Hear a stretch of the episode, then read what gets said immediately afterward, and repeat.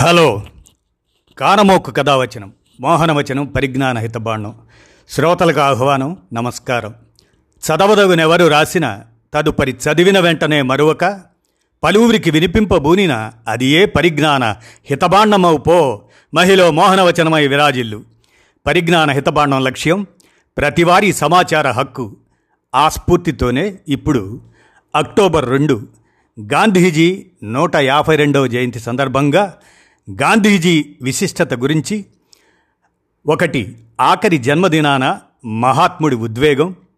రెండో అంశం గాంధీ బ్రిటిష్ సైనికుడైన వేళ అనే చారిత్రక అంశాల ఘటనల ఉదంతాలను కాల్వా ఉగుళాదేవి స్వరాన వినండి.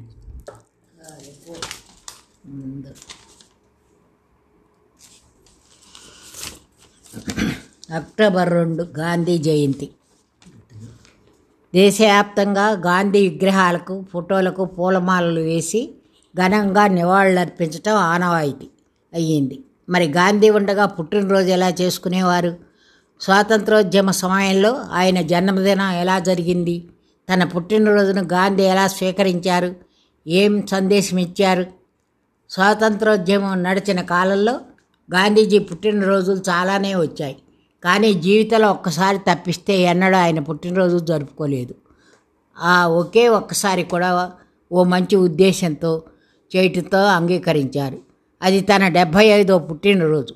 పంతొమ్మిది వందల నలభై నాలుగు ఫిబ్రవరిలో మరణించిన గాంధీజీ భార్య కస్తూర్బా సంస్కరణార్థం ఏర్పాటైన జాతీయ ట్రస్టుకు నిధులు సేకరి నిధులు సేకరించేందుకు గాను ట్రస్ట్ సభ్యులంతా బతిమాలాడితే గాంధీజీ అంగీకరించారు.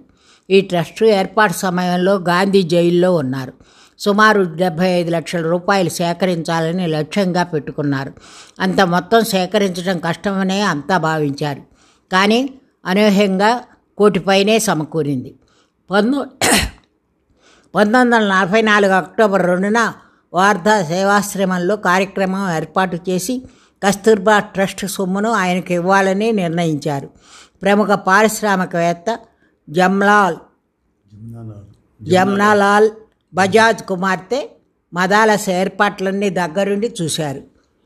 సేవాశ్రమాన్ని అందంగా అలంకరించారు. చుట్టూ దీపాలు వెలిగించారు.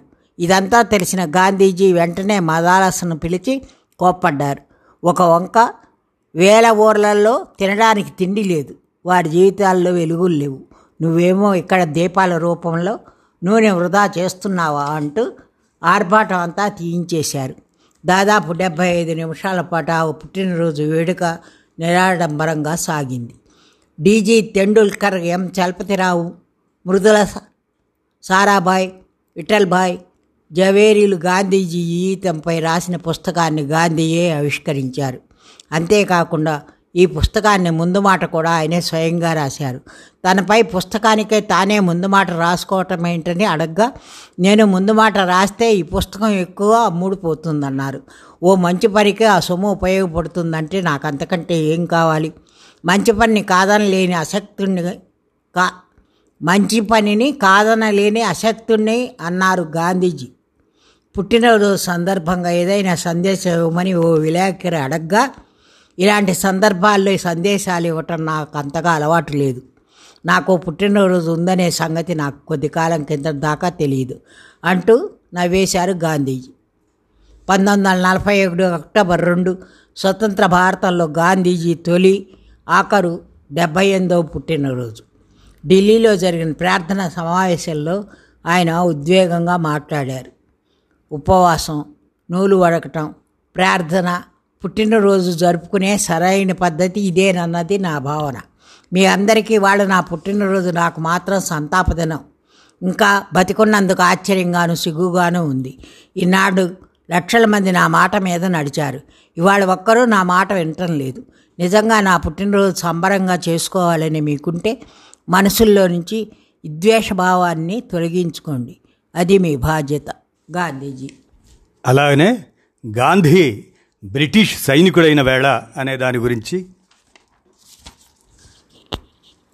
గాంధీజీ అంటే అహింస. అలాంటి గాంధీ యుద్ధంలో పాల్గొన్నారంటే నమ్మగలరా? అది బ్రిటిష్ సామ్రాజ్యం తరపున. అంతేకాదు ఆ సేవకులకు గాను బ్రిటన్ ప్రభుత్వం నుంచి పురస్కారం కూడా అందుకున్నారు. ఇప్పుడు ఎలా? ఎందుకు? చదవండి. వినండి. అనాలా చదవండి అని వినండి. యా. ఎప్పుడు ఎలా ఎందుకు వినండి. లండన్లో లాచదీన్ గాంధీ ఉద్యోగం కోసం పద్దెనిమిది వందల తొంభై మూడులో దక్షిణాఫ్రికా చేరుకున్నారు. అనేక అవమానాలు వివక్షలు ఎదుర్కొంటూనే క్రమంగా నాయకుడిగా ఎదుగుతున్న దశ అది. దక్షిణాఫ్రికాలోని భారతీయులు కార్మికుల పట్ల బ్రిటిష్ ప్రభుత్వం చూపిస్తున్న వివక్షకు వ్యతిరేకంగా నిరసనలు తెలపటం ఆరంభించారు. ఆ సమయంలో వచ్చింది రెండో బోరు యుద్ధం. దక్షిణాఫ్రికాలోని డచ్ మాట్లాడే స్థానిక ప్రజల రాష్ట్రాలు బోర్ రిపబ్లిక్సే ఆరెంజ్ ఫ్రీ స్టేట్ కూడా అలాంటిది. అప్పటికే దక్షిణాఫ్రికాపై పట్టు సంపాదించిన బ్రిటన్ వీటిని కూడా స్వాధీనం చేసుకోవడానికి ప్రయత్నించింది. ఈ క్రమంలో జరిగిందే బోర్ యుద్ధం బోర్ యుద్ధం. పద్దెనిమిది వందల తొంభై తొమ్మిది పంతొమ్మిది వందల రెండు. ఈ యుద్ధంలో Boer republics Orange Free State ఓడిపోయాయి. ఈ రాష్ట్రంలో భారీ ఎత్తున బంగారు వజ్రాలు వనరులు ఉండటంతో వాటిపై పట్టు కోసం పోరాటం జరిగింది. ఈ యుద్ధంలో బ్రిటన్ తరపున పోరాడిన సైనికుల్లో అనేక మంది భారతీయ సిపాయిలే. బ్రిటిష్ పౌరులకున్న హక్కుల్నే తమకు ఇవ్వమని భారతీయులు డిమాండ్ చేస్తున్నారు. వాటిని ఇవ్వాల్సిన ప్రభుత్వం యుద్ధంలో పోరాడుతున్నప్పుడు వారికి మద్దతుగా నిలవటం భారతీయుల బాధ్యత అని భావించిన గాంధీజీ యుద్ధంలో గాయపడ్డ సైనికులను స్ట్రెచర్లపై శిబిరాలకు ఆసుపత్రులకు చేర్చి చికిత్స చేయించుకునేందుకు ఇండియన్ అంబులెన్స్ కోర్ను ఏర్పాటు చేశారు. బ్రిటన్ సైన్యంలో సార్జెంట్ మేజర్గా ఐదు నెలల పాటు సేవలు అందించారు. వైద్య సేవలు అందించేందుకు వీలుగా ప్రత్యేక శిక్షణ కూడా తీసుకున్నారు. ఈ సేవలకు మెచ్చిన బ్రిటన్ ప్రభుత్వం పంతొమ్మిది వందల పదిహేనులో గాంధీ భారత్కు తిరిగి వచ్చాక కైసరి హిందీ మోడల్ మెడల్తో ఆయన్ను సత్కరించింది. జలియన్ వాలా బాగ్ దుర్ఘటన తర్వాత దాన్ని గాంధీజీ తిరిగి ఇచ్చేశారు. బ్రిటిష్ సామ్రాజ్యంపై పోర పోరుబాట్లో ఇంకా స్పష్టత అని సమయమైన బోరు యుద్ధంలోనే కాదు భారతకు వచ్చి స్వాతంత్రోద్యమ బరిలోకి దిగాక కూడా గాంధీజీ తెల్లవారికి మద్దతుగా నిలిచారు. తొలి ప్రపంచ యుద్ధ సమయంలో బ్రిటన్కు మద్దతు పలకటమే కాకుండా సిపాయిలుగా వెళ్ళాలని భారతీయులకు పిలుపునిచ్చారు. తాను పర్యటించిన ప్రతి చోట ప్రపంచ యుద్ధంలో బ్రిటన్ తరపున పాల్గొనటానికి యువకులను ప్రోత్సహించారు. ఈ నియమాల కోసం తన చేతి నుంచి డబ్బు విరాళంగా ఇచ్చారు కూడా. అయితే ఇందుకు బలమైన కారణం లేకపోలేదు. తొలి ప్రపంచ యుద్ధంలో నెగ్గాకని భారత్కు స్వాతంత్ర ప్రతిపత్తి సెల్ఫ్ డొమేనియన్ హోదా ఇస్తామని బ్రిటిష్ ప్రభుత్వం సంకేతాలు పంపించింది. అందుకే గాంధీజీతో పాటు ఇతర ముఖ్య నాయకులు కూడా యుద్ధ సమయంలో బ్రిటన్కు మద్దతుగా పలికారు. కానీ యుద్ధాంతరం ఆంగ్లేయ ప్రభుత్వం మాట తప్పింది.